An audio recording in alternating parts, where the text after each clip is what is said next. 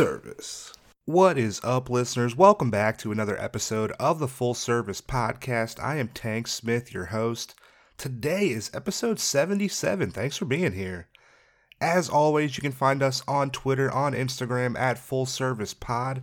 I am at Tank Funkadelic. If you enjoy the show, make sure you are subscribed on whatever platform you're listening to us on.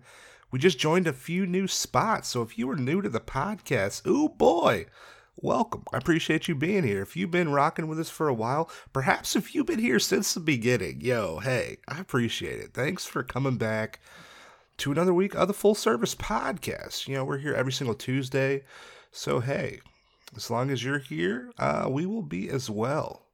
If you're listening to us on Apple Podcasts, if you got an iPhone, hit us with a five star rating on Apple Podcasts, write us a review. That would help us out so much for visibility for the show. If you cannot do that, if you can't subscribe, if you can't write a review, if you can't hit us with a five star rating, yo, tell somebody about the show. Tell somebody you like, tell somebody you don't like, tell somebody you don't know that well. Bond over the old full service podcast. We're trying to spread the word, make this a global thing, and I cannot do that without the great amazing people that listen to this podcast. if you want to support the show, head on over to patreon.com slash full service pod where you can hear interviews and episodes you cannot hear anywhere else. I mentioned last week uh, at a Patreon the uh, we had a breakup episode. So good. Fucking listen to it. Oh boy.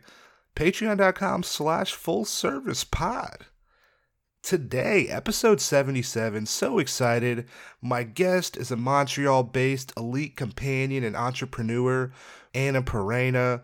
We sat down, I guess it was probably the end of January, beginning of February. She was in Aruba for a few days. A lot of fun. We uh we discussed the great city that is Montreal.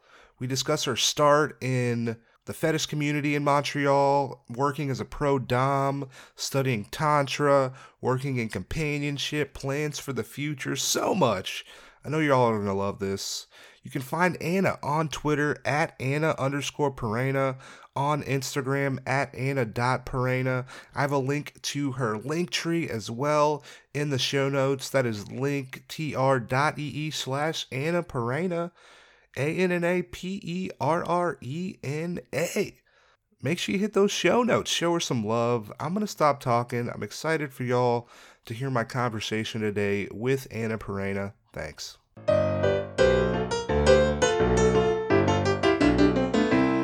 Welcome back, listeners. It's Tank Smith. I'm so excited for today's episode. My guest is a Montreal based elite companion and entrepreneur, Anna Perrena. Anna, thanks for being on the podcast. You're welcome. It's a pleasure. Heck yeah, super excited. Listeners, I am uh, coming to you from Atlanta. Anna, where are you joining us from? Well, right now I'm in Aruba. I'm in the Caribbean, um, but I'm actually from Montreal. So Oh hell yeah, nice. How uh how's uh Aruba this time of year? Well, it's pretty much the same um, all year round. We're right next to the equator, so uh, temperatures are very, very similar in summer and in winter. And uh, it's gorgeous. I mean, it's so nice to be able to go outside and get some fresh air. Back in Montreal, people are mostly stuck indoors. A lot of people are going out and playing in the snow and skiing and all that, but uh, I kind of hate the cold. I get cold very easily, so it's not really my thing. Yeah. How uh you uh said you're from Montreal. How do you how do you like Montreal? On a normal day I love it. Well, there's two things. I love it in the summertime and in the wintertime, you know, uh there are some things that I love about it. But like I said earlier, I get I get so cold very easily and I'm I'm very affected by the seasonal changes. Like I I get seasonal depression, but not on an emotional level. Like it's not mental so much as it is physical for me. I get very tired in the winter, like really a lot more tired than I normally am. So I try to travel a lot. I, I don't usually stay in winter in Montreal because I'm not optimal. But, you know, when that's not going on, I think it's one of the best cities in the world. So this year it's been very, very quiet because of COVID, but usually we have so many festivals. I mean, from, I want to say like maybe starting in May or May, June until like September, there are nonstop activities and festivals going on all over the city. lots of free stuff, lots of shows, music festivals, art festivals, parades, and we just have an incredible social life and nightlife, and people are very, very friendly and very easygoing. I mean, just in Canada in general, we're known for being very friendly. You know, the famous, yeah, yeah. the famous quote that if you bump into someone in Canada, they'll apologize to you is definitely true. And so that's happened to me a few times. you know, but in French, the French part of Canada, there's an extra layer. In Toronto, for example, is a very big business city. Uh, Vancouver is gorgeous, but it's extremely expensive, and it has you know a dark side where there's like an entire area of the island of the island of Vancouver that has heroin and a lot of drugs and a lot of you know disparity, especially with the the new drug fentanyl causing ravages. So both of those cities, I want to say, are a bit more dangerous and also have a dark side. Um, you know, especially one where it's so expensive, everybody has to work all the time. So there's not much of a social life in terms of people don't even have time for a social life. So Montreal is actually a pretty uh, affordable city to live. The, the, the wages are, are decent and the, the rent is, is still not too high. It's getting higher, obviously, over the years, but it really hasn't gotten anywhere, you know, close to like Toronto, for example. Well, that's good. Yeah. So for a big city, you know, that is one of the benefits because it allows people to just have a normal nine to five job. And then on the evenings and weekends, they can go out. So we have a huge um, social life, you know, lots of bars, lots of restaurants, restaurants with food from all over the world. It's a very multicultural, multi ethnic city. There's an LGBTQ community. You know, there's a fetish community. There's like everything you can think of. There's, you know, hip hop community, dance hall, like every type of culture, urban or or not is is there and so it's really it's really interesting for that so you, you can everybody can find their own in montreal I feel like you just sold me on the city. You just sold me on Montreal. I was like, if I'm going to Canada, it's either Toronto or Vancouver. I didn't even think about Montreal. Now Montreal's the city to go to. It is. It is. It depends on what you're looking to do. But if you're if you want a party or you want a vacation, it's a great place. You'll find affordable portable parties everywhere, and the people are extremely, extremely fun. I know you guys. Uh, the there's a huge like comedy festival just for laughs. I think is in Montreal. Yeah, we have everything. We have comedy festivals. We have theater. We have music festivals. There's so many music things going on. Like all summer long, every Sunday there's two events that you can go to. One is on the mountain, which is called Tam Tam's been going on for 30 years or more, and it's the the largest and the longest running unofficial event in North America. People just show up on the mountain and, and play these African drums and just freestyle and people bring other instruments and freestyle and and other people come to dance and other people come to burn and they just sit around and just blaze and and there's you know you have tightrope walkers and acrobats and and and all kinds of circus things going on and you've got like larpers that are in the back like sword fighting and people that are hiking the mountain and and and it's just kind of very eclectic and then you've got uh, Piknic Électronik which is uh, an event that's official. It's organized. You have bars and you can pay an amount to go in and you can get a pass for the whole summer. And you go every sunday afternoon and there's there's a how do you call it? Um, electric music or sorry it's a uh, techno. EDM there's yeah techno music every Sunday, live DJs, bars, and a, uh, like a couple of dance floors, and you can go and spend your whole Sunday afternoon dancing and having drinks with friends. Yeah, Montreal seems like a dope spot. I definitely I, I gotta go. I gotta go for sure. Yeah. What uh what's something you're passionate about? What uh what do you like to do? I'm very passionate about yoga. Uh, so I love to practice yoga, and um, I love to be around people who are yogis or practice yoga. I'm a health person. I'm a foodie also, so I love healthy food. I love to cook. I love to eat. I love to learn about food and discover new foods. And I'm really into health, so uh, anything I can do to have an optimal health. I'm kind of a, I want to say an amateur or a baby biohacker. I don't know if you've ever heard the term, but basically biohackers are people who try to hack their biology. So I'm into, you know, all this kind of cutting edge like health and medicine and science and life extension stuff. So whatever I can do to be as healthy and as young as possible for as long as possible. Would you get a microchip that made you live longer? Because I know, like in the future, like I feel like humans are gonna kind of like fuse with rope. Like technology is gonna be more more present in like human lives, especially in biology. people are under an illusion that they're not, but we are. Every Yeah. single person has a cell phone, you know, at the end of their arm. And, you know, the fact that it's not embedded into our bodies really makes no difference at this point. Have you seen uh, Black Mirror? Have you seen the show Black Mirror? I have not, but I'm I'm a big science techie person. I'm very very interested in technology and the future in a lot of aspects. So I know a lot about that stuff, and I'm very open minded. I'm not too scared of it, to be honest with you. I'm not one of those people that's freaking out. Um, I think that if you aren't educated about a subject, it's easy to fear it. But the more you educate yourself about it, the more it becomes kind of exciting. Yeah, because I mean, if, like it's like anything, you don't know about it, so you just have these like preconceived biases or just like ignorance about that subject, and then you learn about it, and you're like, holy, I, this it changes how you felt about that thing just learning about it. Yeah, and that's not to say that every single technology uh, I agree with or I like. There are technologies that I don't use in my life. A very easy example is a microwave. So I don't have a microwave. I don't use a microwave because when you when you microwave your food, you're basically nuking it. So you're actually destroying a lot of the nutritional properties and the good stuff that's going into your body just by microwaving it. And I, for example, will, you know, heat everything on the stove with a little bit of water so that it stays at a maximum 100 degrees temperature and that will retain a lot of the nutrients. So Damn. easy example like that, right? Uh, yeah, not, yeah. not every single technology is beneficial for hum- humankind. So, uh, but I'm definitely the kind of person that would become a cyborg. I'm, I'm not afraid. I'm not afraid of merging with technology. I think I already am merged with my technology. My phone is always on me at every single moment of the day. It's near me when I sleep at night. I have my laptop almost everywhere I go. I mean, I'm constantly connected. So, uh, no, I don't. I don't have any fear about merging with technology. However, uh, I think it's important to use discretion and to uh, study and research the new technologies uh, extensively and, and, and be sure that what you're what you're employing is actually safe and is actually going to be harmonious with your biology. That makes sense because you don't want to do something that you can't take back, or like that something's just gonna like alter your life forever without like really looking into it. You don't want to exactly. do that. Exactly. Yeah.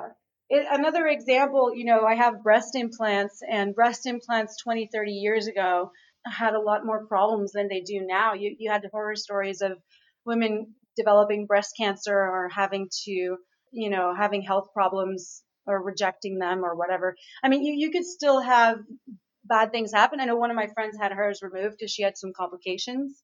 But in general, they're very safe nowadays. And I, I had mine done uh, seven years ago, and I have no regrets. And my body has accepted them very, very well. They feel very natural. People don't really notice when they look at me. It kind of looks like part of me. So it really feels like a part of my body at this point. And just that right there, actually, I consider is kind of being part part cyborg already because that's not natural. That's technology right there. I have technology in my body. That's yeah, I, yeah. Not not many people think of it like that, but yeah, you're 100 percent right. It's just like technology in my body, and it's enhancing my body. Yeah, that's that's dope. They already make you know implants for all kinds of things, right? To replace different things in the body that are not working. You have medical implants. We're we're already doing a lot of this stuff, so it really is. It's more nuanced than people realize. Do you feel like the view being Canadian, you view it any differently than being American? I feel like in the US, like we always take like we look at things to like how could it be used for bad? Do you feel like being a Canadian you're more open to things? I don't know if that's just I don't know if that's a dumb question. I'm just like being Canadian, do you feel like that view so your, your view have anything to do with being Canadian or American or does it have anything to do with being me? I'm not really sure. I'm I'm not a negative type person. So I went to a Tony Robbins uh, concert once, or not concert, but presentation, or whatever you want to call it. Um, and I'm very much into, you know, big forward thinkers. So that's me as an individual. That's the kind of mind that I have. Now, when I talk about it around me, you know, I have friends that are very negative and I have friends that are very positive. And over the years, I've kind of moved away from the negative people. I don't really keep them around too much anymore. So surrounding myself with open-minded, positive people uh, it's very difficult for me to say whether it is because they are Canadians or not. But I do want to say that in the States, there are very varied types of people. And, you know, depending on what state you're from, you're going to see a different perspective on life as well. That is true. You're 100% right about that. So, for example, California is very forward thinking. uh, state. And I, I, and I have actually been there, and I really enjoy it. I get along with people there very well. So it's and if you go to Toronto and if you go to Vancouver and if you go to Montreal, it's very different how people feel and think. And in Calgary, they're all very different, just like in the states. And then it's from individual to individual. You know, you have people who look at life from a place of uh, from a negative based, fear based approach, and then you have people who are optimistic and uh, choose to look at life from from the most beneficial point of view. And you can actually see how that unfolds and, and, and what kind of success that brings to them in the long run is very interesting to see how that impacts their life. Yeah, I feel like if you you kind of you kind of put out energy into the world and that kind of bounces back, I feel like, and if you kind of have this, if you see things as negative, then you're gonna get negative. I feel like results versus like having a positive outlook. I, f- yeah, because you're going to be skeptical, you're going to hesitate, you're going to be not trusting, you're going to, and that's going to impact how you act. So yeah. how you act will have results. Definitely. Yeah. Whereas if you're someone who chooses to uh, trust your instincts, trust your gut, and give things a chance, and and open up to the possibility that things could go well, then you're going to take more chances. You're going to disco- discover more, have more adventures, be more open. And that doesn't mean not having the power of discretion, right? You still should be able to trust your gut and not and not just be a fool or blindly optimistic, right? You can be educated and make uh, wise choices, but the fact of doing it with a positive or optimistic perspective will definitely impact your ability to create more positive results. And this isn't even a woo woo thing. It really is very very basic psychology and you can observe it in how people behave and what results they get from their behavior. Yeah, I definitely agree. You saw like there's evidence. Like, I yeah, I, I definitely agree for sure. Yeah, so I think it's a me thing. Going back to the question, I think I'm just one of those kinds of people. I guess it's not a Canada thing; it's an Anna thing. That's yeah. There you go. Hell yeah. Well, Anna, I appreciate you coming to the podcast. Fuck yeah. Thank you so much. I, I appreciate you inviting me. This is a great opportunity. Hell yeah. Glad we could do it. Glad we could do it. do. Do you feel like you can remember your first exposure to sex work at all? Yeah. So I want to say, um, I want to say when I was a very young child, I probably saw like a, a street hooker and I, like asked my mom what what that was, what was she doing, or I don't remember. Actually, I'm trying to think. Yeah, I think there was like an an instant where I was exposed to to to streetwalkers, and you know, having a conversation with my mom about it, and having her explain to me from a very very very negative perspective. You know, she was very grossed out. Actually, you know, for her it was like it was like vile I mean, there's a lot of people that you know just like based on their life experiences, like no fault of their own, they just have like a negative view of sex work in general. Yeah, and also uh, I want to say, so my mother, interestingly enough, she she wanted to scare me a lot because I was a very adventurous, kind of outgoing person, and I was always very trusting. But I wasn't so trusting. I mean, from her perspective, I was very trusting. From my perspective, I always trusted my gut, which is kind of different but because I was a kid and I was always quite advanced and quite intelligent for my age, it was hard for her to make the difference between things, and I kind of knew I did.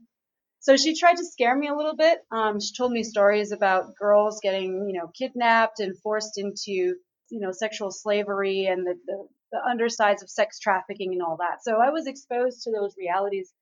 I want to say a little bit too young um, I mean, it, I am who I am today, and I love who I am. So I've obviously worked through it in some way, but um, that was kind of traumatic for me, actually. She kind of presented it to me like most sex workers, if not all sex workers, are forced into it for a lot of horrible reasons, and poor them, aren't they just a victim? Yeah, a lot of people that that narrative is just to use to like kind of scare people. There are definitely fucking victims of sex trafficking, and it's a terrible thing, but they try to like make consensual sex work into sex trafficking and that's like a huge push just to like eliminate sex work completely almost i think that uh, that narrative is used to control the i want to say the, the, the patriarchy pushes that narrative a lot to control the potential matriarchy now we're going into very deep philosophy here but i really feel like Now, I want to say that there are very empowered women out there who are very feminist and who choose to keep their sexuality for themselves, even to the point of being completely celibate. And that is 100% okay. An empowered woman can choose to be celibate. She can choose to have a partner. She can choose to have multiple partners. She can be a complete slut. She can be a whore. She could be anything she wants to be. And all of it is okay. As far as I'm concerned, as long as she is able to communicate her desires, her boundaries, her fears, and respect and honor herself and really follow what her heart wants. So for me, an empowered woman follows her own calling, independently of what other people think of what she's doing. So that's for me, that's the most feminine, the most feminist thing anyone can do. But I do think that an empowered woman is difficult to control and keeping women based in fear makes them easier to control. So this fear based narrative around sex work is very convenient now, is sex trafficking not a real thing? Absolutely, it is a real thing. And I have a good friend who was trafficked for years. And I know the horrors of it. I do not deny them in any way. And I know also that some sex workers start at a way too young age. I have another friend who started sex work when she was 14 years old. And I see how that was traumatizing for her.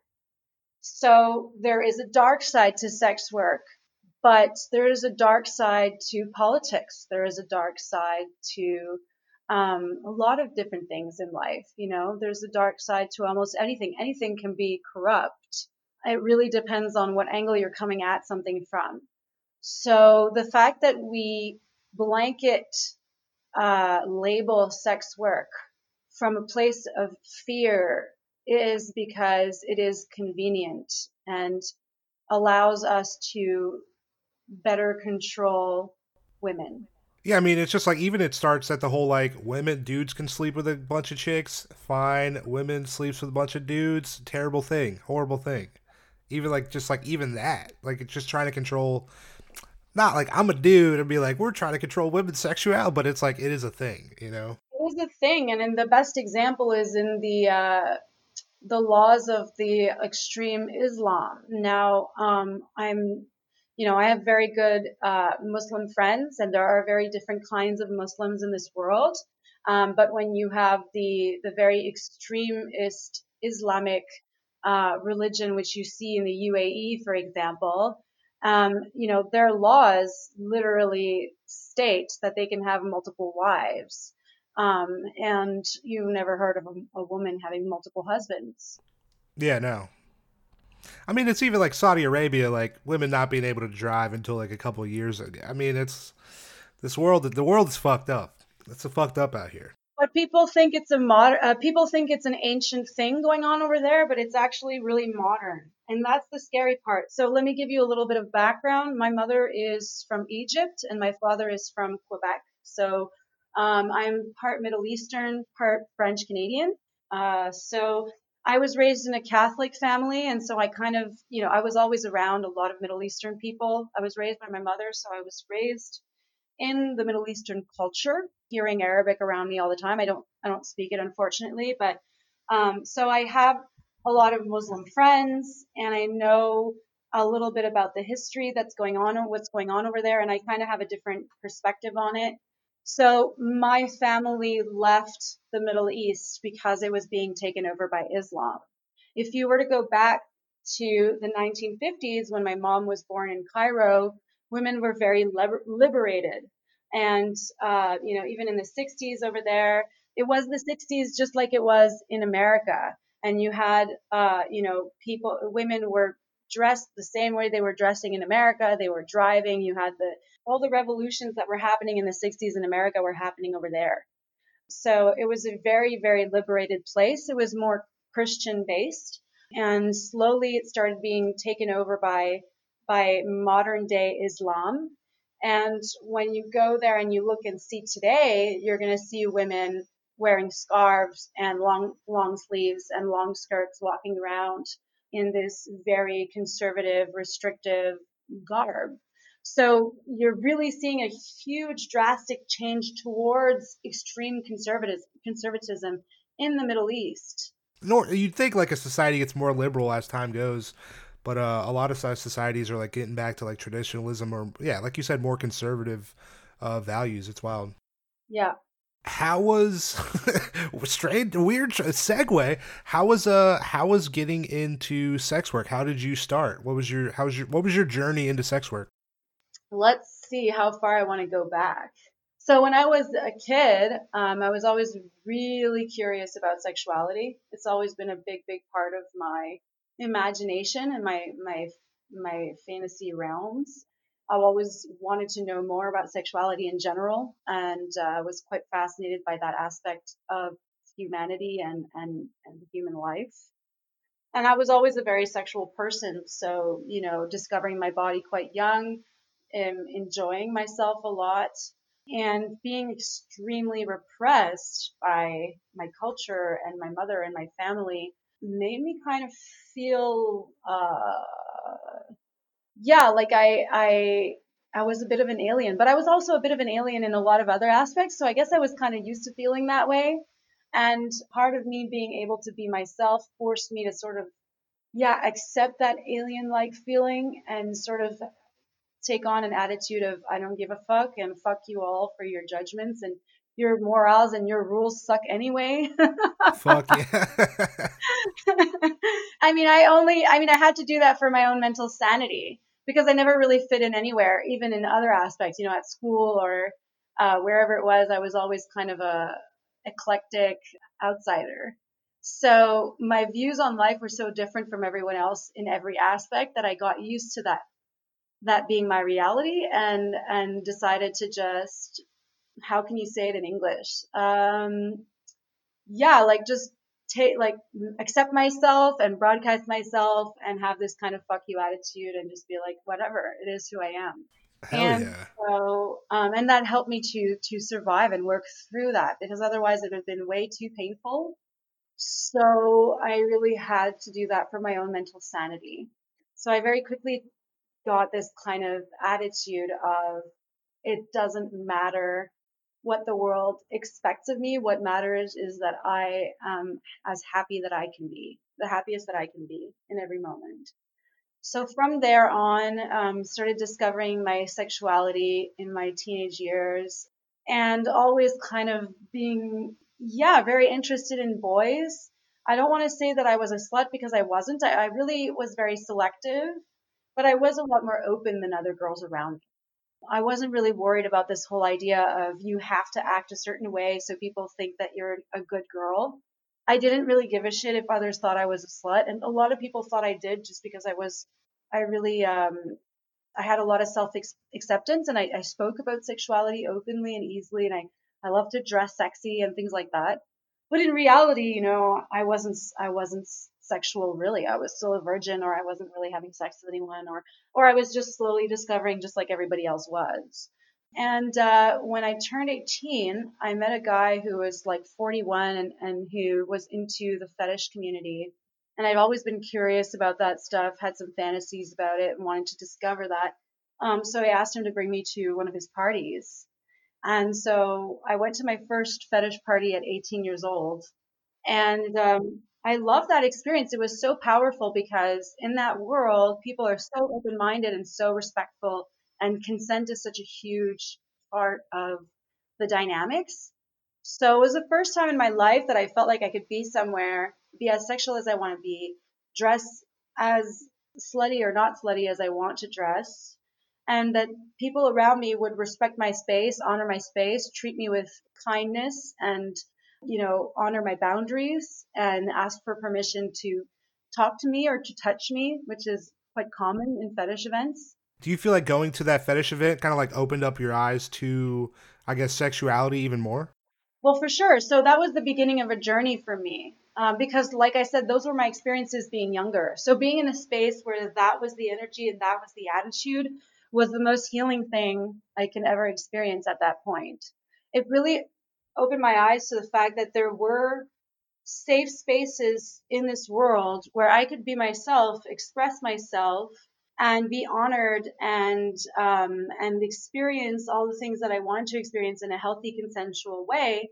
Um, and that there were a lot of other people doing that. And so I was able to explore uh, so many things. And I stayed in the fetish scene for many, many, many, many, many years afterwards. And so my journey actually truly started there after that, I was hooked. I was going to parties all the time, trying to convince my friends to go with me. Uh, got some friends to go, and then finally, at the age of 20, made a boyfriend who was down to discover this this world with me. So we started just going to every single party. There was a party every two weeks, and we were going out all the time.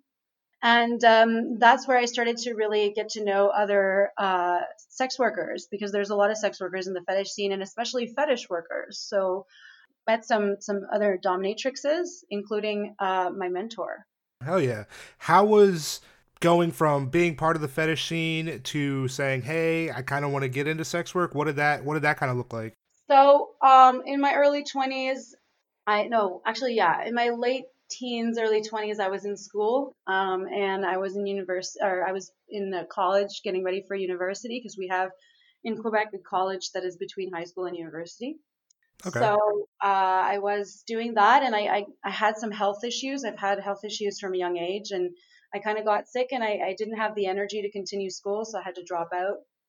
I ended up working in a bank for a while, and I fucking hated it. no, I'm I'm very interested in finance. I just don't like working in a bank. Yeah, yeah. It's those are two different things. Being yeah, a finance. yeah. Exactly. So yeah, so I was working there for a year and a half, feeling like that place was sucking the soul out of me, and um, I was really good friends with this uh, incredible dominatrix in Montreal called uh, Contessa Allura, and she is the one who approached me actually. So I was I was going out to these places for my own fun and pleasure, and having some slaves at party walking up to me asking if they could, you know, massage my feet or or serve me in whatever way. And sometimes I would say yes just because I had like sore feet or it sounded like fun. I, I didn't particularly feel dominant. Uh, I, I preferred to be either kinky or sub in my intimacy with the right partner sometimes or just explore, but I wasn't I didn't consider myself a real dom at that point. But in many conversations with this this girl, uh, it eventually came up, you know, that I would make a really good dom. And so, you know, she said to me, you know, uh, let me get you out of this place. You need another job. You need to do something you're going to love. I would love to mentor you if you're interested. Um, and in the meantime, if you want, I can hook you up with some webcam work so she helped me to set up my profile back when you had to take like a printer and scanner to, to put in your ID. And I didn't even have one of those back at home. So I went to her house and she printed and scanned my IDs and helped me set up my profile. And I started webcamming and making money um, instantly. And it was really fun. I actually really enjoyed the work. It was it was safe, you know. It was a nice transition because you're in your room and you're alone, and it was whatever boundaries I had. And quickly realized I didn't have that many boundaries. so that was fun. I feel like that has to beat working at the bank also. Definitely. And it paid more too. And while I wasn't rolling in the dough, it's really not as as uh it's it's not as big of a salary as it is to, for example, escort. But um, for me at that point, it was quite decent and it allowed me to take my my living experience to another level. And she trained me, and and so I learned how to be a pro dom. I did training with her for weeks until at the end we were doing duo sessions together to practice. How did you like uh, doming? I like it. I mean, I did fetish work for 10 years. Um, so obviously I didn't dislike it. I feel at this point like I've, um, how do you say in English? There's an expression in sense saying in French that where you say j'ai fait le tour. And when you say I, j'ai fait le tour, it's like I've done the tour. It's like I've seen it all. I've done it all. I've experienced it, and I feel okay. like I don't feel like there's a lot in there left for me to learn or grow from. And so it's gotten a little bit stale for that reason. Like I feel like uh, I'm someone who constantly needs to keep growing and and evolving and doing new things. So I've gotten a bit bored with that makes sense. It's like no matter what, like I feel like anything you do, it's like you want to try to keep growing in that, and then once you kind of reach the, I guess not like maximum growth, but not like tapped out, but once you've learned like not like everything you can learn, it's like I want to kind of like transition to something else, or maybe I want to challenge myself by doing something new. Exactly. But at the time, it was fabulous. First of all, it really allowed me to come into myself in terms of being what does being dominant mean and how how does that impact me as someone who considers herself as somewhat of an alpha female? You have a very strong personality and using it in that setting really had it really gave me an opportunity to channel that and also learn how to develop control. It's given me a really big sensibility on how does my strength as a woman impact the people around me and how can i dilute it or amplify it based on a situation which is really an interesting life lesson and it's also given me a chance to learn a lot about energetics. I think a lot of a lot of domination is energetics. So how certain forms of play, whether mental or physical, impact a person's mind, their body, their emotions, and how you can control that. You end up learning how to play with people like if they were an instrument, trying to create some beautiful music with it, right? Trying to create a nice melody. Yeah. That's kind of the best way I can explain it. And so that was a very nice experience. I did a lot of foot fetish also for a few years. I did foot fetish full time and there was no one else doing it. And I realized there were a lot of guys into that. So I kind of milked the market. There was no sex involved. I, I never got naked in any of my sessions. Um, it wasn't until many years later that I started offering some nudity for a bigger price. And when I did that, it was really because I had the fantasy of doing it. Um, I never felt sexually satisfied by any of what I was doing. And I really wanted to go further. And I was kind of being held back by moral, by a mix of morals and also a mix of the opinions of the men in my life, in my personal life. Oh, okay. Do you feel like the people in your life viewed dominate doming any different from like full service sex work? Yeah, of course. So when you tell someone you're doing fetish work, any kind of fetish work, and you're saying there's no nudity, no contact with my genitals, and no sex, all of a sudden, you know, they find it, they can find it a little strange, especially if they're very normal people, right? But there's a different kind of uh, like, okay, there's a respect there. Like, okay, that's a little weird. You're weird, but you're not a whore.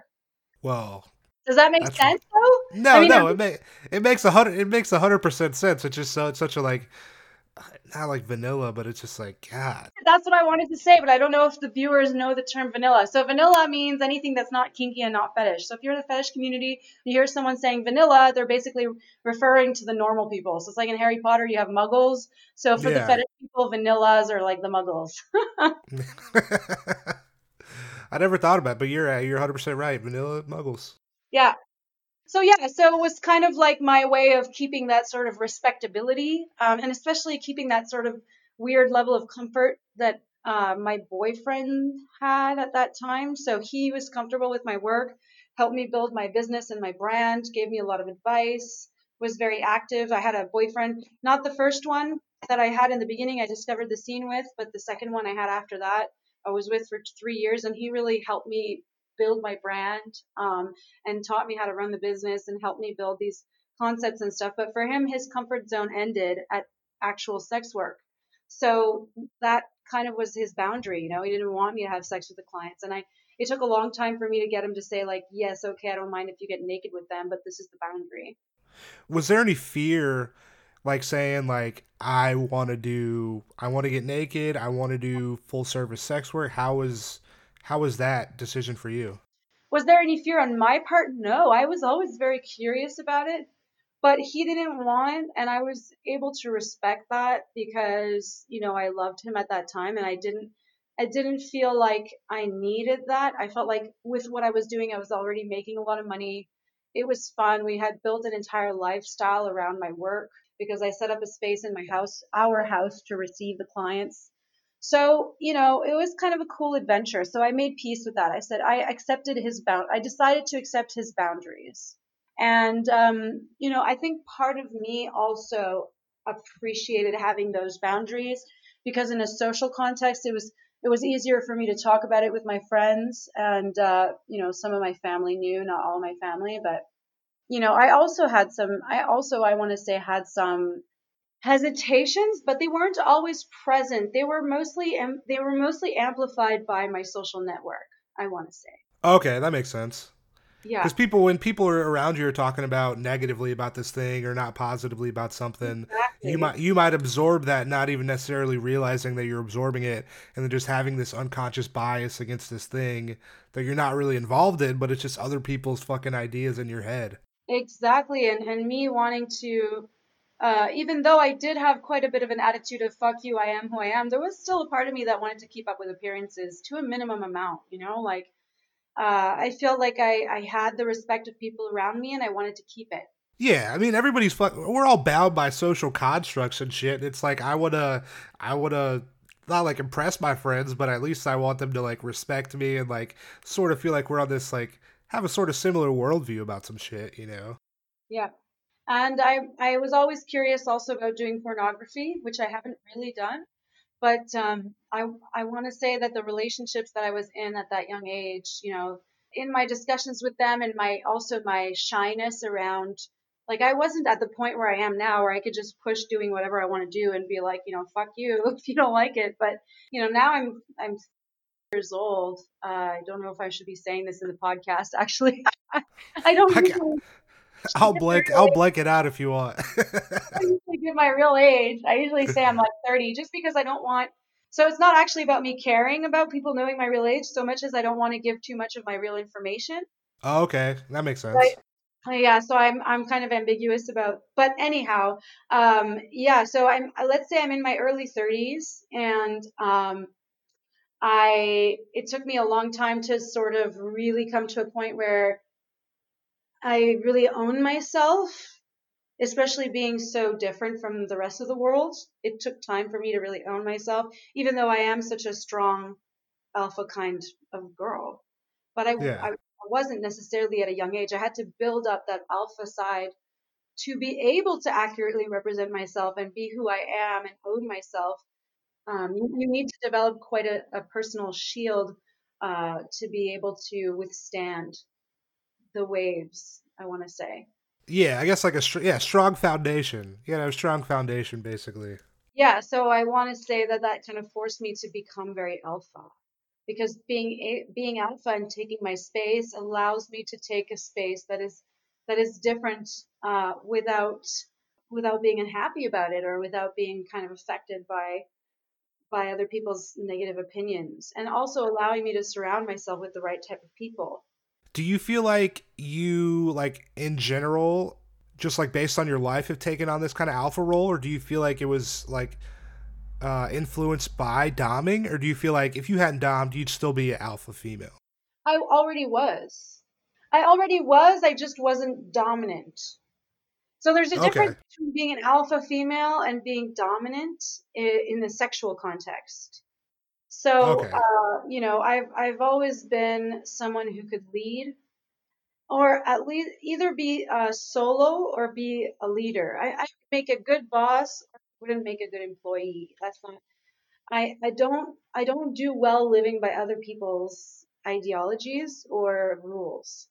So owning myself and doing things my own way is the only way for me to be happy and be able to express myself fully.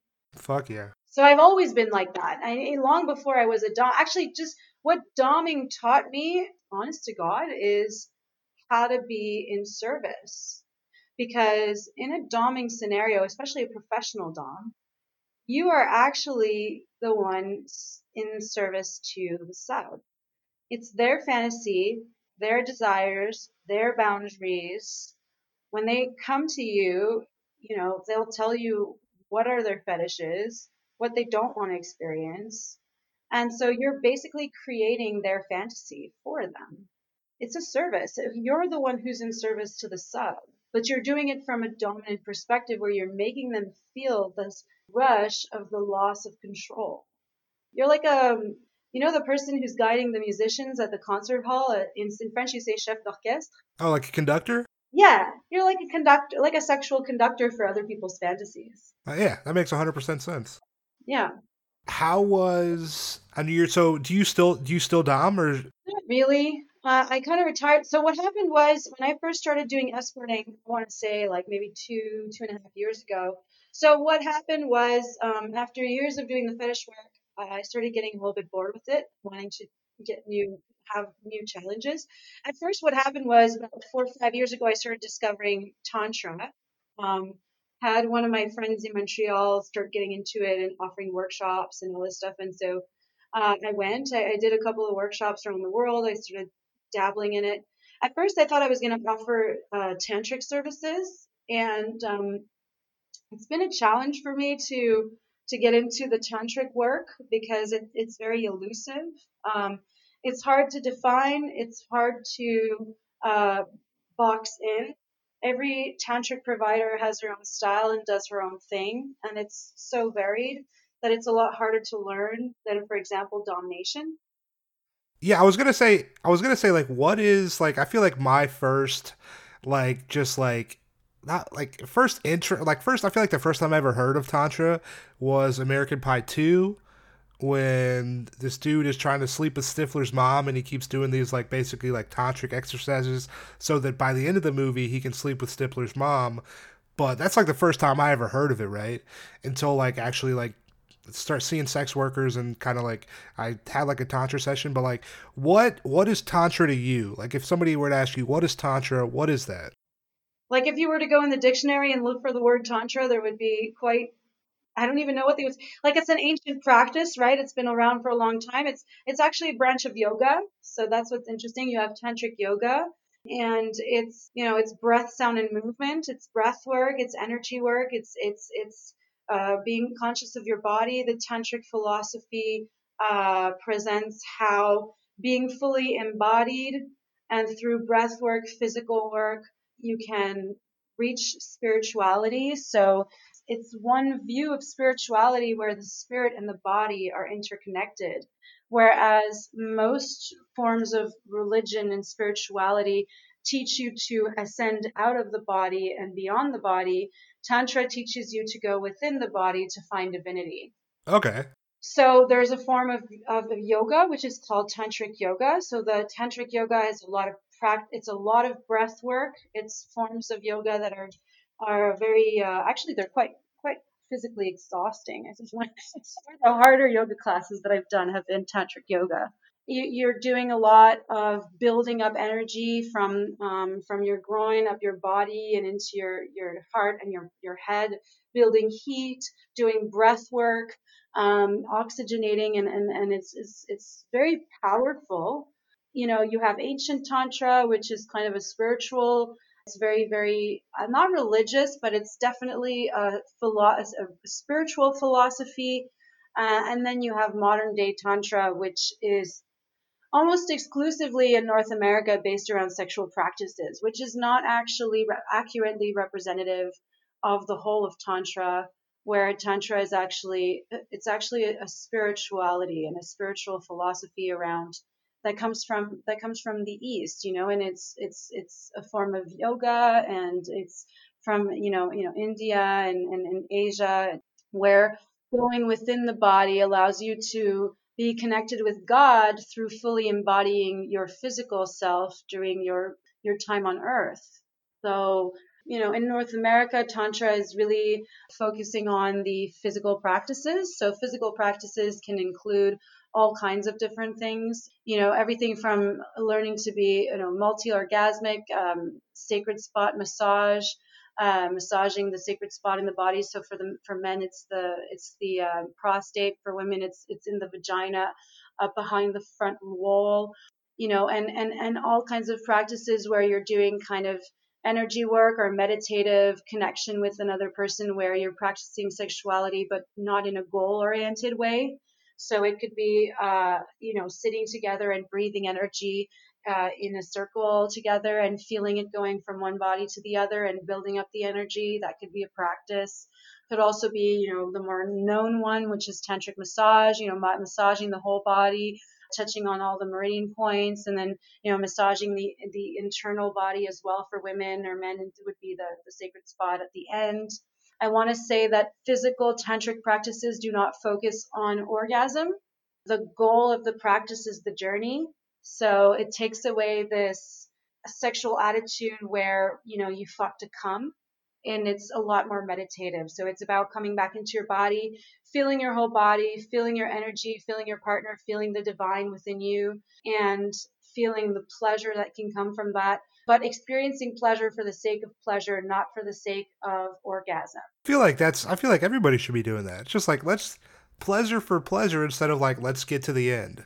You know? Absolutely. And this also teaches people to be a lot more multi orgasmic. You know, I actually learned how to have a female ejaculation from a very incredible tantric master who goes around giving workshops and teaching women how to how to ejaculate. I was so blocked when I was younger. I could never ejaculate and I was under the impression that not every woman could because there's so little it's so it's such a mystery in our society. Female ejaculation is not very spoken about and a lot of people have uh, no idea what it is or have a lot of misconceptions around it.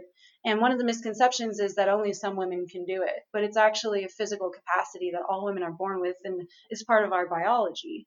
Um, okay. There isn't some women that are born with glands that other women don't have. It's not like a Russian roulette. Like, do you get the squirt glands? You know? Yeah, yeah. we all got the same thing. right. So, um, and and it's you know because we're we're still in a patriarchy women's sexuality is not often spoke of and it's not accurately represented even if, even from a biological standpoint.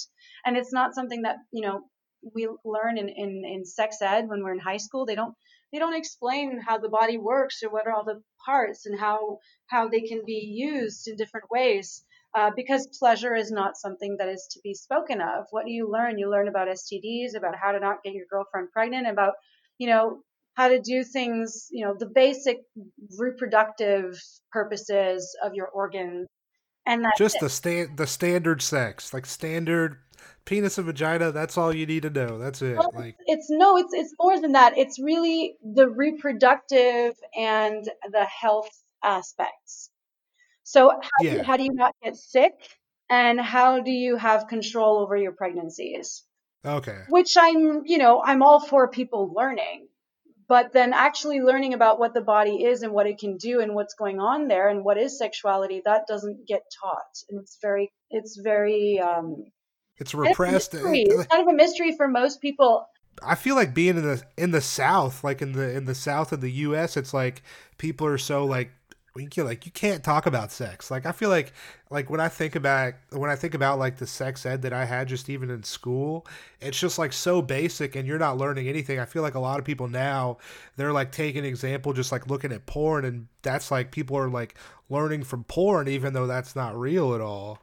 Because yeah, people don't talk because people don't talk about shit. Yeah, it's really dangerous thing and you get a lot of cases of people having very negative first experiences or even ending up in the hospital for trying to attempt practices that are shown in a very, very misleading way in pornography. Yeah. Because people are the, the, people filming the porn, they're professionals. They know what the fuck they're doing. They got and they have they got shit you don't got at your house. Yeah, and they have hours of preparation, right? They show up ready for those scenes. Yeah. Yeah. Yeah. So it's it's very very false. And I have nothing against porn. I mean, I've watched porn. I have uh, friends that are in the porn industry. I have friends that are porn producers. I think porn has a place in the world, and it's a great tool. But um, I think that the lack of sexual education is very very very toxic uh, in a world where pornography exists. So it's not, all, it was already toxic without pornography. But the fact that there is pornography makes it even more toxic, in my opinion. Um, not that pornography is toxic. Pornography is great and it has a place in the world, but the fact that pornography exists very much amplifies the need for education. Definitely. Because, yeah, people are going to be trying shit they've seen on fucking Pornhub or whatever website, not knowing that you can't do that shit, or hey, these people prepared for this, or they know what the fuck they're doing. You just saw a video and you're like, hey, let's try to do that with zero knowledge. That's how people fucking get hurt. Like, yeah, that's exactly. And that's happening more and more, especially in the southern US where it's such a taboo subject the more a place is taboo around sexuality, the more you have these horror stories happening because we live in this dichotomy society where modern day, you know, gives you this incredibly open and easy access to sexuality, but there are still locations that, despite having that very present in their society, are still so conservative and so judgmental around it that they actually shut down any possibility of a healthy conversation around it. Yeah, it's like let's not like instead of like a good education on sex, it's like don't have sex and we're not going to talk about it. Exactly. And you're like, I don't know shit. Like that's how you fucking have babies. Like Exactly. Yeah. So I didn't realize until I was the even me that I'm so open-minded as you can tell, obviously, right? Even me, I didn't even know until the age of 21 years old that I could actually squirt. And I had never squirted. And I thought that I was one of those girls that didn't have that physical ability. See, you're probably there's probably somebody listening to the podcast. They're older than 21. They never squirted, and so they you're really the impression that they can't. That's the fucked up part. That's even more fucked up is that you don't even know that you're physically capable of it.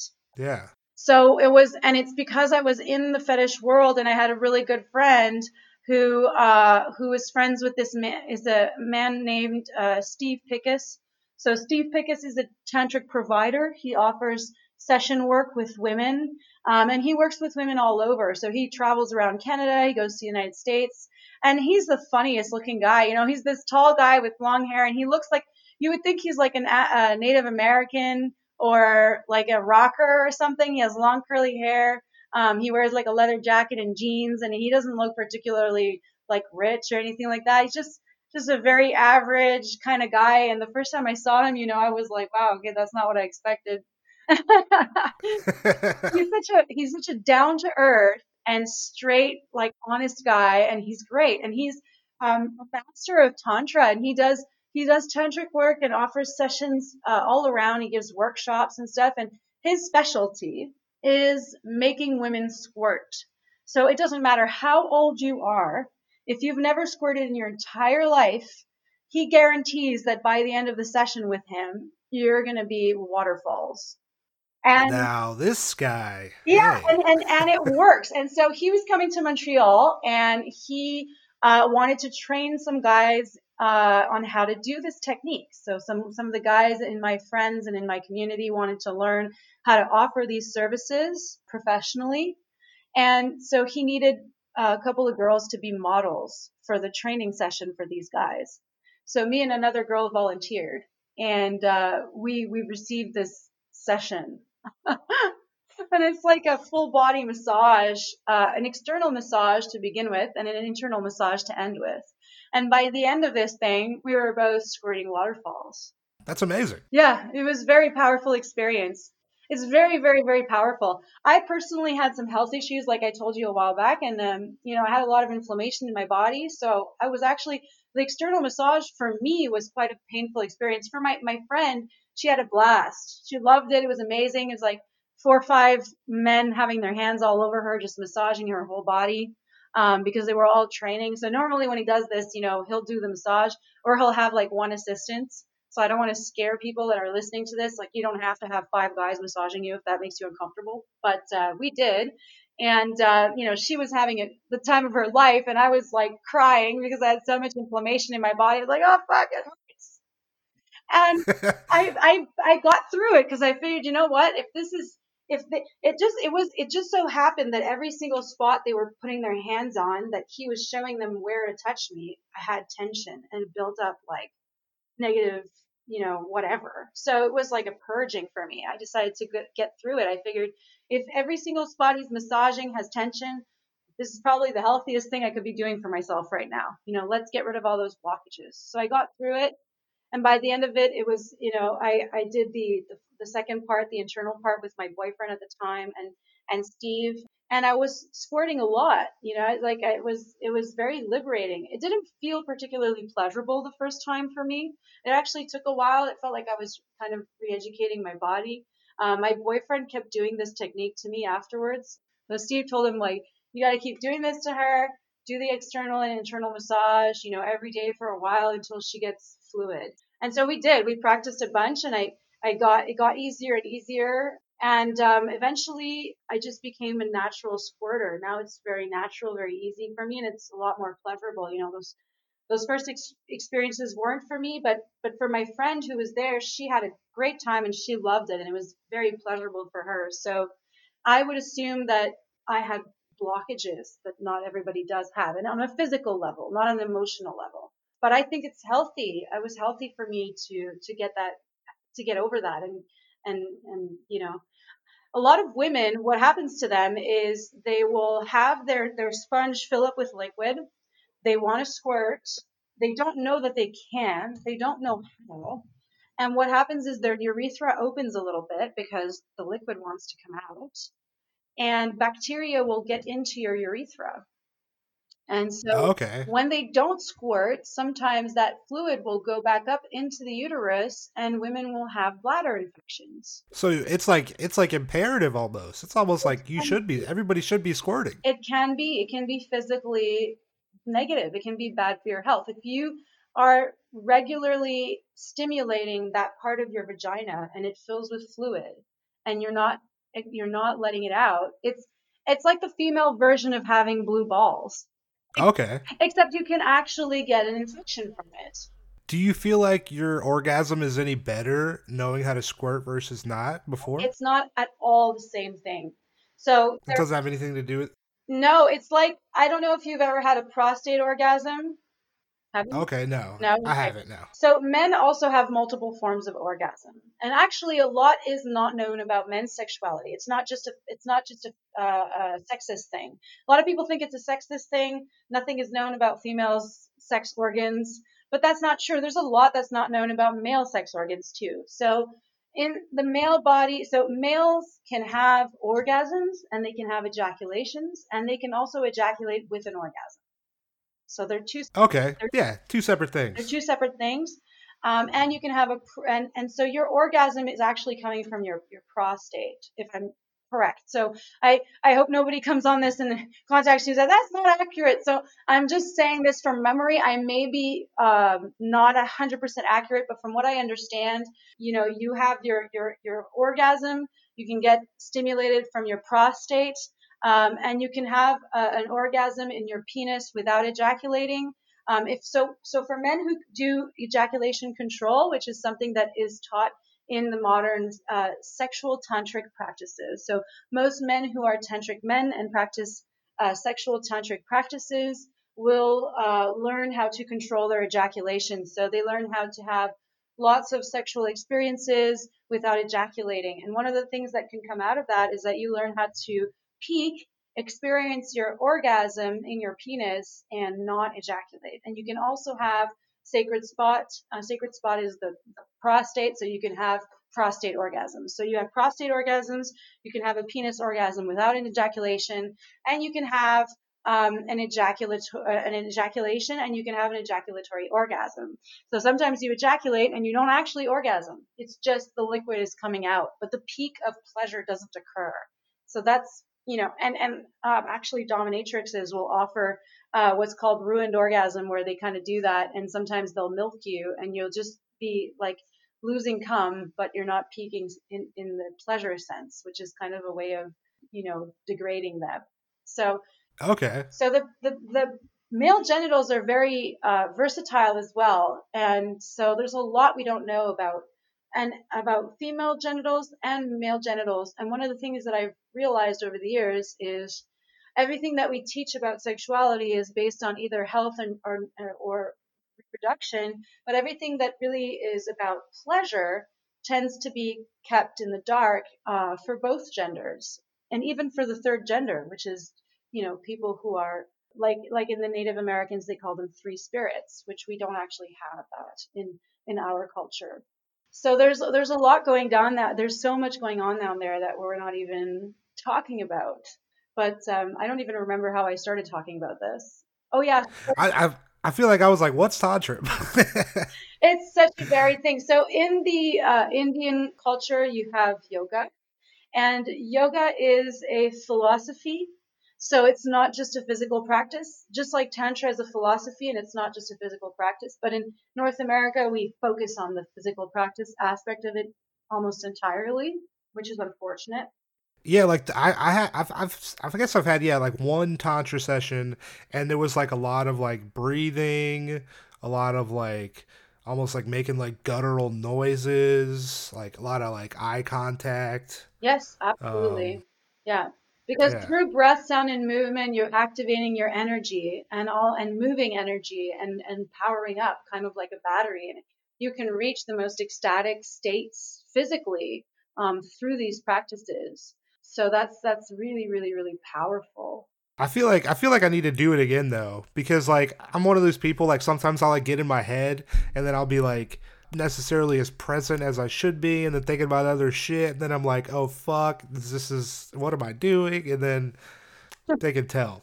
They can tell. Because in North America we are so disconnected from our bodies, the physical aspects and physical practices of these philosophies are the most popular aspect because it it really gives people uh, a concrete, um, practical doorway to accessing embodiment. And so it's okay it's actually actively allowing us to get out of our fucking heads, forget about social media, disconnect from our phones that are such a big party, it's such a big part of us already, and fully embody our being. But ultimately, Tantra is a form of yoga. It's tantric yoga. And you can, you can do tantric yoga where you're doing breath work during your yogic practices. Or you can go into sexual tantra where you're you're really working with uh, the genitals and either with yourself or with a partner bringing your sexual expression and experience to the next level and experiencing the divine through sexuality. Um, doing things like for example yab yum yab yum is where you both uh, sit in an indian position but the woman is on the man with her genitals on his and you're both wearing clothes and you're doing breath work together where you're circulating the energy from the woman's heart into the man's heart down to his genitals out of his genitals and into the woman's genitals and then into her heart and out of her heart and into his heart. And it kind of goes in a circle. And you're doing this with breath work and eye contact. Eye gazing is a big practice. Sacred spot massage is a practice and there are so many others and one of the bigger aspects of it that i really appreciate is learning how to express your desires, uh, how to express your boundaries, how to name your blockages or your fears or whatever's holding you back, and how to share intimately and openly with a partner in a safe space to be able to explore.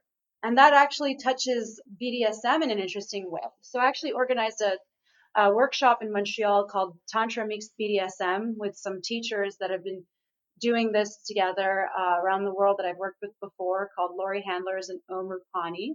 Om Rupani is a, a teacher who practices BDSM and gives workshops around the world and who has experience with Tantra. And Laurie Handlers is a Tantra teacher. And they do Tantra meets BDSM, and they came to Montreal to give this workshop. Because in BDSM, consent and discussion and communication is huge. And you're also working with energies. yeah So they actually create a really nice synergy together. And the more conscious you are when you're practicing BDSM, the more tantric you are in your expression of BDSM, the more powerful and sacred and beautiful the, the experience of BDSM can be. do you feel like doing tantra has allowed you to like I guess like know yourself better Um, or like understand your body more maybe um, I want to say that the work I did with Steve Pickus was very powerful. And then uh, evolving in Tantra has allowed me to look at sexuality from a healthier perspective. So I want to say that Okay. it's it's impacted my philosophy the most. I always had okay good perspective of sexuality, but this has created an internal harmony. oh nice fuck yeah Yeah. Yeah, because society really teaches shame. So uh, even though I didn't necessarily accumulate shame, learning a philosophy or an, an approach that was able to prove to me to what extent I want to say that I was right all along about embodying myself and respecting and honoring myself and, and expressing the fact that I was very sexual could be something extremely divine and spiritual and beautiful and sacred really um, took me uh, a step further on my, my healing process or my healing journey. that's awesome that's great Yeah. So I dabbled in, in Tantra long before getting into escorting. It started four or five years ago doing workshops. I, I want to say five years ago was the first workshop I did touching on that stuff. And that began my journey shifting away from fetish work into something different. So you start in doming and then you kind of start learning tantra. You move into companionship. Uh, how was that transition? How do you like companionship? So um, actually what happened was i was getting involved in the tantric community in montreal. And uh, i eventually very briefly dated someone in the community who wanted to become a sex worker, a man who wanted to do sex work. And he wanted to do tantric session work with women to do like healing women and empowering them and, and, and helping them to overcome wounds and uh, using the tantric practices to connect with them as a male sex worker. So when we were seeing each other, you know, it kind of came on the table that I've always wanted to escort. And was the first time in my life that I was in a relationship with a man whose reaction was, well, fuck yeah, why don't you do that? Yeah. And you should totally do that. you would be great at it and you would make a lot of money, and I think you should try it. And that was Fuck yeah. so fucking liberating. I can't even explain to you how healing it was for for me to hear a man that I was actually dating say something like that. It's funny because him and I had a falling out and he's really not actively in my life anymore. But just in that that piece or that role he played at that point in my life was so pivotal and important and impactful for me. And I actually realized at that point to what extent it was the previous relationships I had with men that had held me back. Which is funny because the boyfriend I had in between this guy and the other guy who helped me build my, my fetish business was totally okay with escorts. But at that point, I was so stuck in this idea of what I'm doing is okay because there's no sex that I didn't even consider the option. But then when yeah. I was dating this guy who was like, how am I going to build my brand? I want to be a male sex worker. I remembered how badly I'd like always wanted to try it. so just having him react in such a positive way was like, oh my God, this is possible. Like I can actually, I realized at that moment that one of my fears was that I wouldn't be eligible to be in a relationship with a quality man if I was a sex worker, like an escort. Which is which is like not true at all. It's not true at all. And I realized that actually. But it is it can be more of a challenge. There are a lot of quality men who have these misconceptions or blockages around sex work. I mean, there's I mean, men and men and women both. It's it's it's yeah, it's wild. Yeah, but I care less about women's opinions than I do about a potential mate. yeah, that is, that is true. yeah. So the fact that he kind of gave me permission, and I know I didn't need permission, but it was like if I was given permission, which is funny because we didn't actually date for that long, and in reality, his opinion doesn't matter at all in my life at this point. But but it was like a met- metaphorical permission. It was like it was like life was saying to me through this man, like you're ready, you would be good at this, you should try it, and you know just go for it it is it is funny to where like you'll think sometime you'll be like you'll think like oh man i think i could do something but you don't do it and then somebody will kind of not necessarily put the idea in your head but you kind of mention it again and they're like oh that's a good idea and you're like wait a second that is a great idea. What the fuck? Why am i not doing this thing? And just like they like it you have that idea the whole time, but maybe just somebody else kind of like agreeing with you or saying like, "Hey, I think that's a good idea," just gives you that jolt to like, "Hey, let's do this thing." But also having it be a boyfriend saying like, "I would totally date you," even yeah, even if you were an escort. That, yeah, that was a big piece actually, and I I had never thought about it before like that. I realized how big of a piece it was when it happened. I was like, oh fuck, actually, this is really impactful for me, knowing that I can still be loved. Yeah it's interesting also because you know um, one of the people that I work with in my personal life um, works with a lot of sex workers.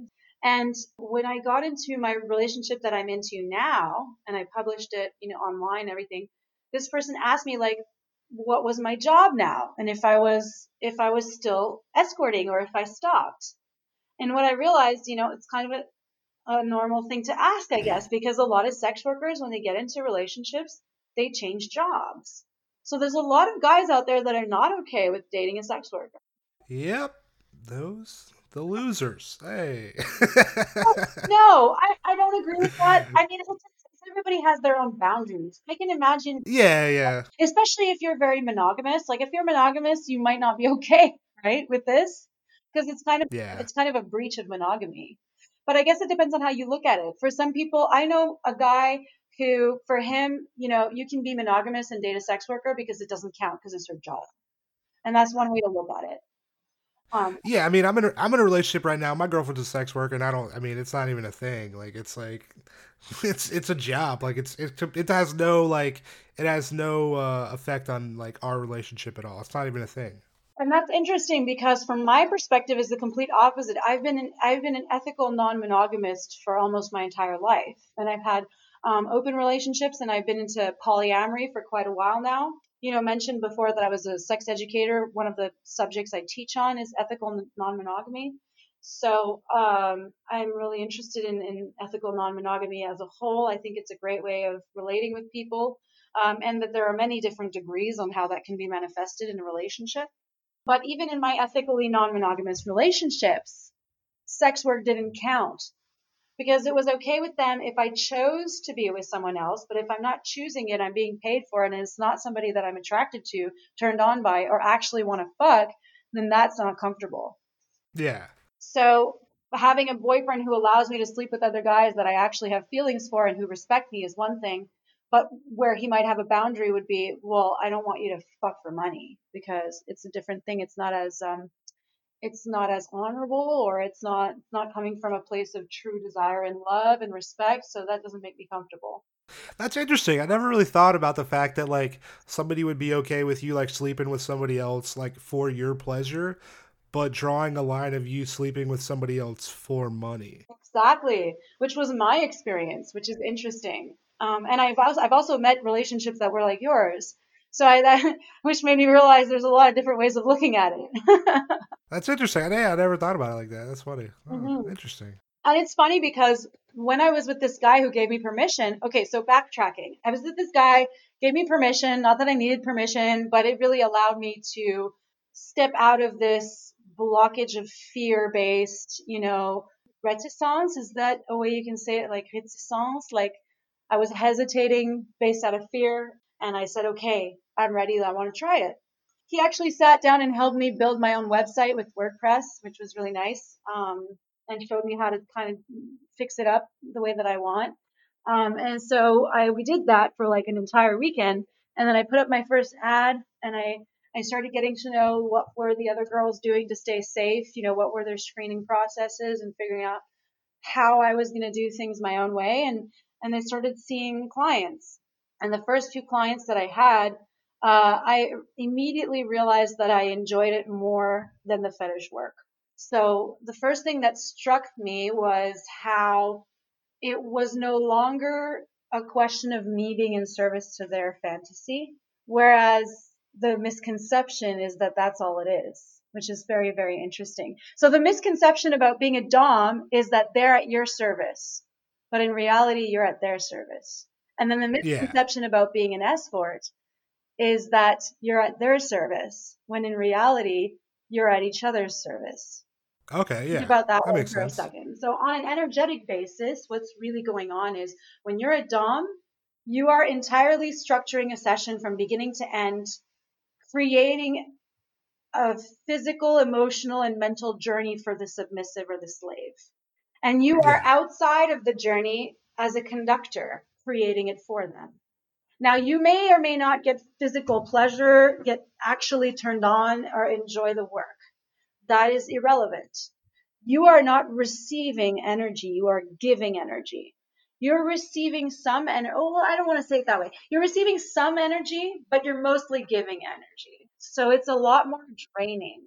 Whereas yeah. when you are uh, having sharing intimacy, affection, uh, and sexuality in a GFE session, the energy is going in both directions. They're giving you pleasure, you're giving them pleasure. They're giving you affection, you're giving them affection. When you're kissing someone, you're both receiving kissing. When you're touching someone, you're both receiving touch. So there is an exchange there where you can come out of a session feeling nourished rather than drained. Do you feel versus like escorting versus doming, which emotional labor do you think is higher? Definitely doming. Definitely. By a long shot. I mean, I guess it depends on the person, but I've I've spoken to other DOMs about this, and there is a general uh, theme that keeps coming up. So not all DOMs feel the same way. I want to say if you are a naturally dominant, sexually dominant girl, which is very rare, but someone who actually fantasized about being sexually dominant with with men long before ever becoming a dom for money, then most likely it will be a different experience for you. But the general consensus is that women that are doing it as a profession because they're good at it and it pays well are more drained by it than they would be, um, I want to say, from a sexual encounter or a GFE encounter. Although a lot of the DOMs that I know uh, that are doing it for, for money and that are also really good at it, but that are not, that were not ne- necessarily sexually dominant as teenagers, for example, never became escorts. So it would be hard to know compare the two, but they but they did but they do say that they find it draining. And oftentimes when they retire from it and do other work, that's one of the things that comes up when they talk about it. Okay, that makes sense. Yeah. How long do you see yourself uh, in sex work, escorting, or I guess every aspect of sex work? How long do you see yourself in sex work? Um, I want to say my whole life in different ways and different in- intensity levels because I'm so in the beginning of the podcast, you mentioned that I'm an entrepreneur. So what does that mean? So I do so many different things in, in the sex industry. So i am an educator. I'm a performer. I'm a model. I've organized events. I've participated in events. I've taken workshops. I've given workshops. I've mentored other workers. So, and I'm an active member of uh, the adult community. So I'm uh, actively a member of the swinger community in Montreal, although I do not consider myself a swinger. I'm a I'm an ethical non-monogamous, so I'm, I'm polyamorous, but I, I do not consider myself a swinger. But I teach, you know, about those subjects and what are the differences between those different titles and, and how does that work. And so I don't see myself ever living a life where I don't do any kind of work in the sex industry. Okay. What will that look like in 10 years? I have no idea. Yeah, I was going to be like, where are you in 5 years? Where do you Um I'm definitely probably going to still be a sex worker as an escort for at least a few more years and probably another 10 years. I mean, right now I, I'm kind of on pause because of COVID. So I, I still do some work, but I've been doing so much less because I've been trying to be careful with the virus. And that has slowed me down on my projects. But my my original plan, and it's still my plan, it's just kind of semi on pause right now, was to be an escort full time, tour the world, make as much money as I can doing this job, have amazing clients, have cool experiences, do all this other stuff that I do, you know, part time on the side and save as much money as I can, put all my money away, um, and make some good investments so that, you know, in my 40s at some point I can retire with a good financial, solid financial life established for myself. And I've already started to do this. I've made some interesting, in, some good investments. But um, in terms of investment, I'm much more interested in uh, the stock market and real estate and also in businesses. I've, I've had other business projects in the past, and I, would be interested in having other business projects in the future. I, I love business. I love having my own business, and I, I love being an entrepreneur, and I'd love to have other interesting businesses in the future. My biggest dream, goal, and desire is to be mobile and international. And I want to spend all of my time in a warm location but not necessarily always the warm, the same warm location. So, okay. Yeah. So trying to build a life where I can be a little bit of a nomad. So I have a lot of um, ideas of how that will develop, but I'm, I will in 10 years either be a, or even in five years, or even, you know, as the future is coming, I'm either uh, going to be a, a snowbird or uh, just a, a, a nomad, a, a traveler.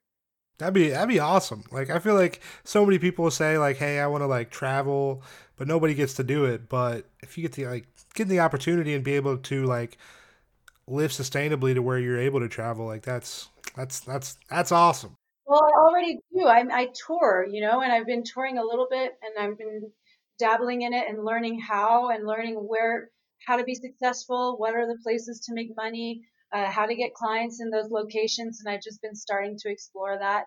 But I'm definitely going to be exploring it more and more in the future. And then, so that's a great a great foot in the door, and you know, trying to save as much money as I can so that I can have good investments for the future. And then after that, you know, do I see myself only doing sex work full time for the rest of my life?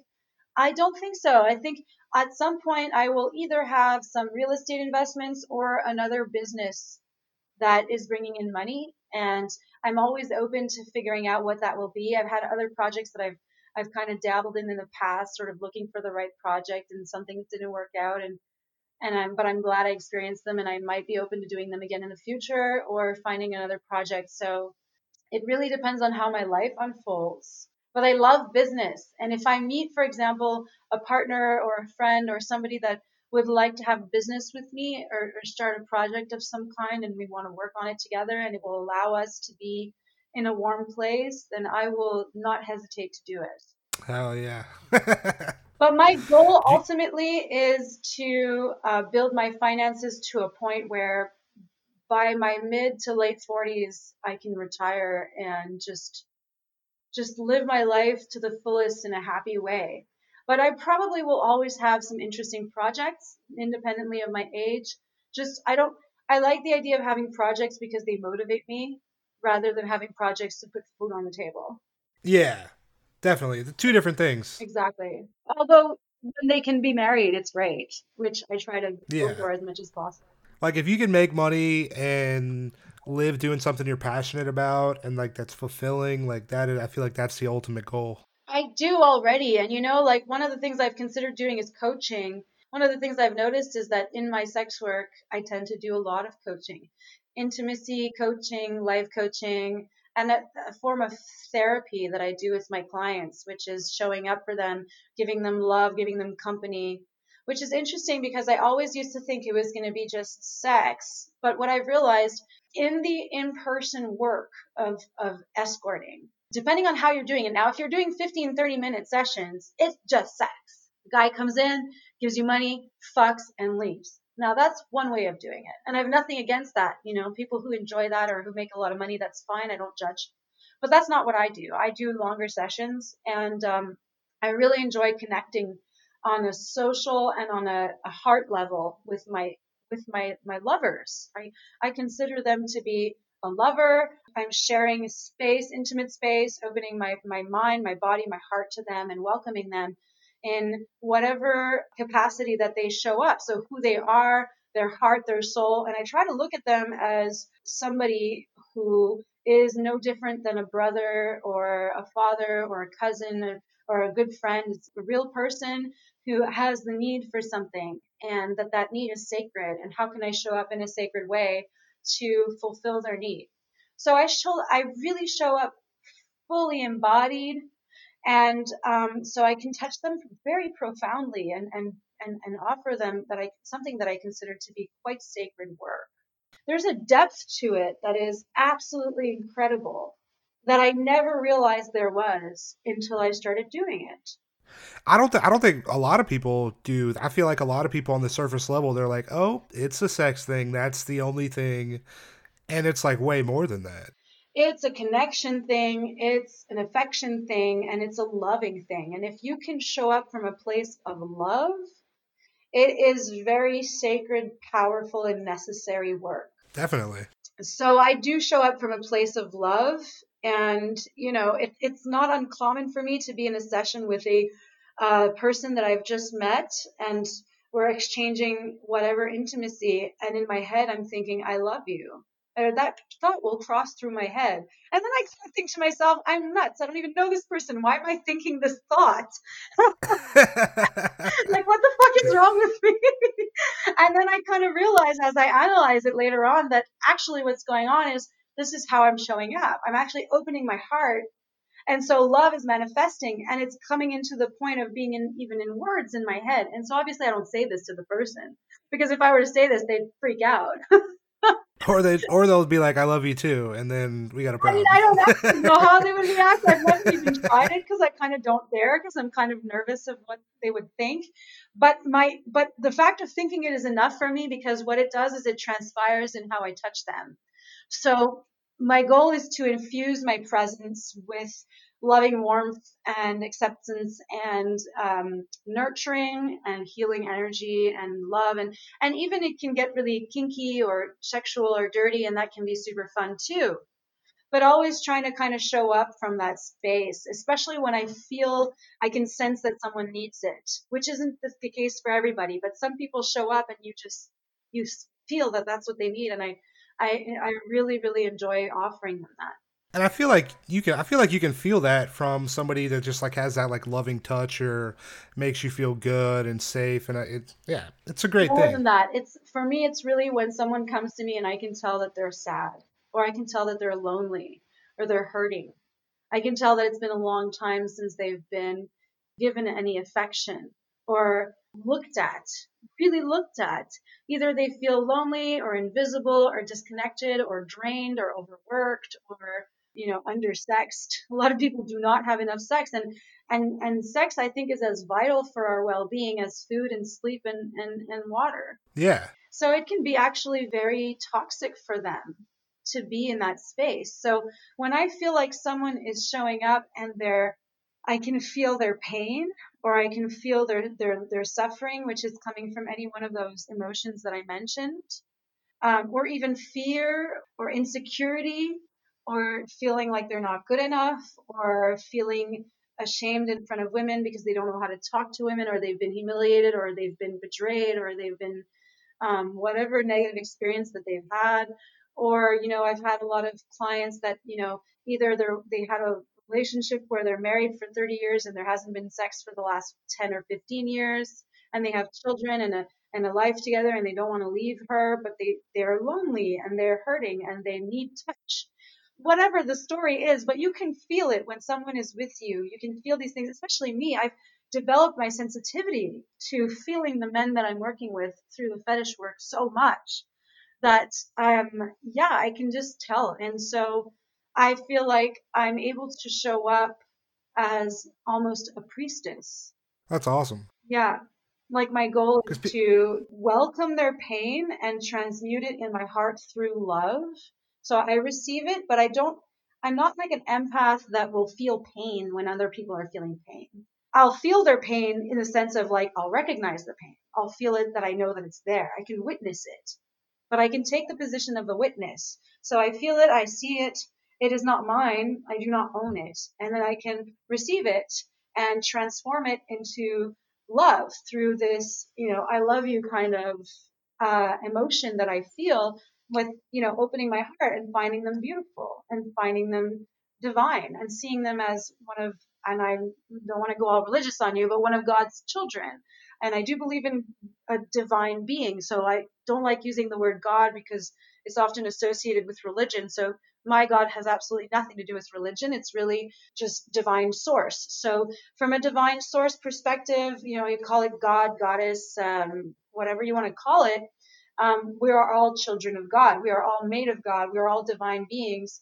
And so I can see this person from that perspective and just love them and receive whatever it is that they're feeling that's negative and you know just just by holding them in my arms or kissing them or just talking with them and looking at them in the eyes and like really being present and open and authentic and you know sharing whatever's beautiful about me being myself because uh, i'm I'm very much myself in my sessions, for better or for worse,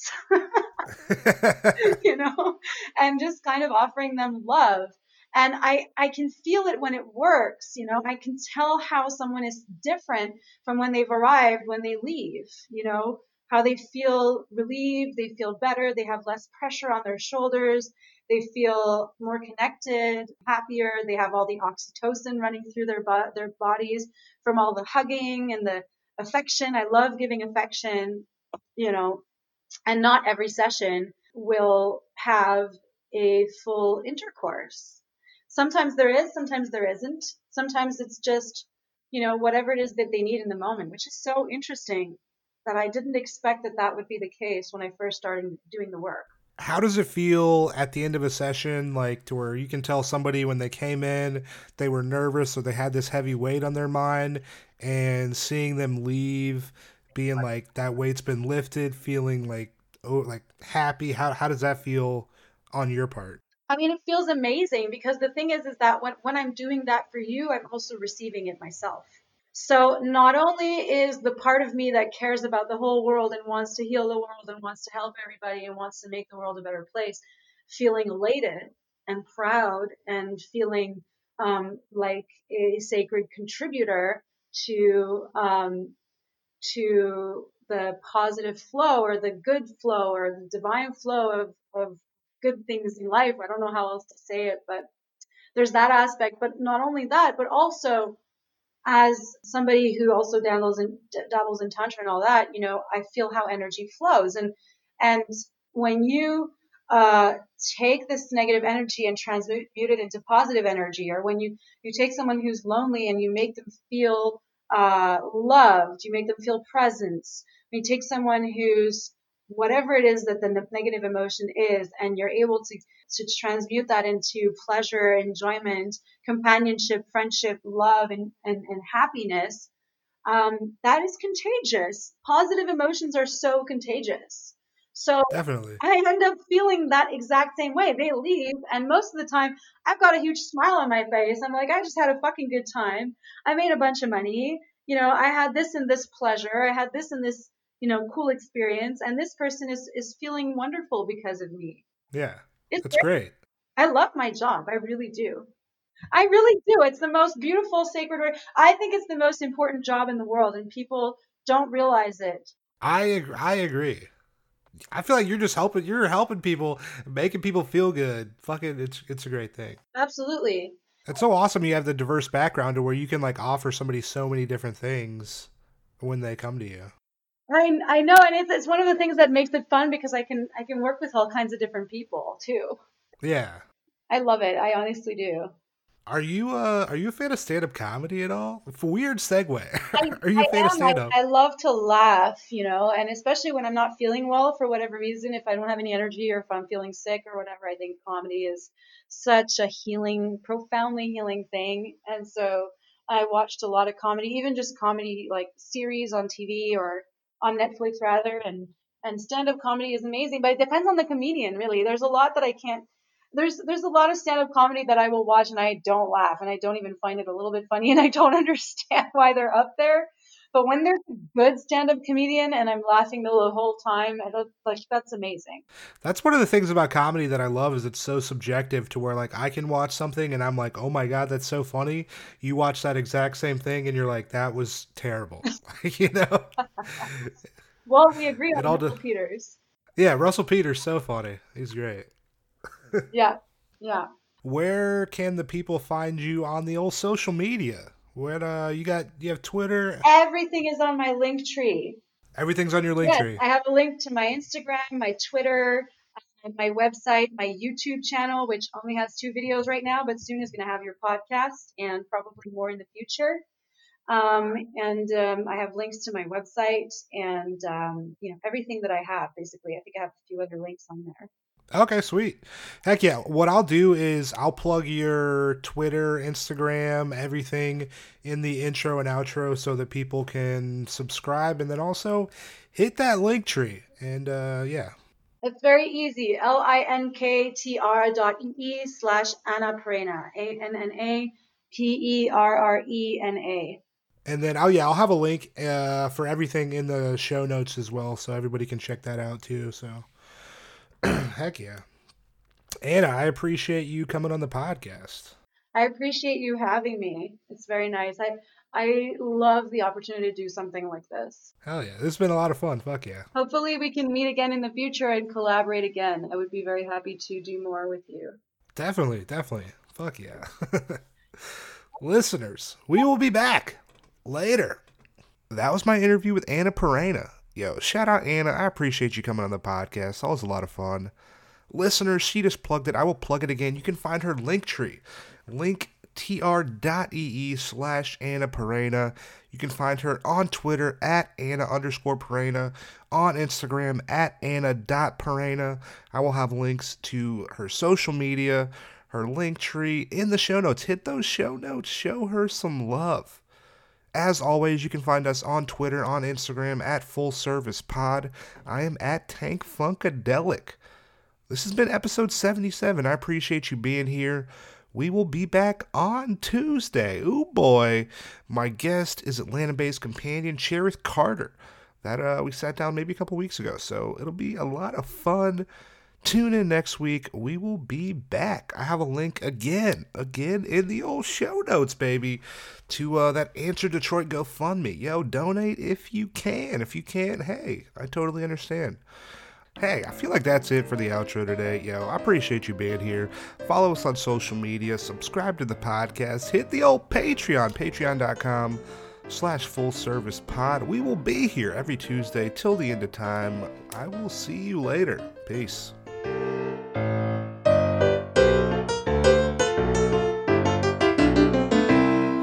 Service.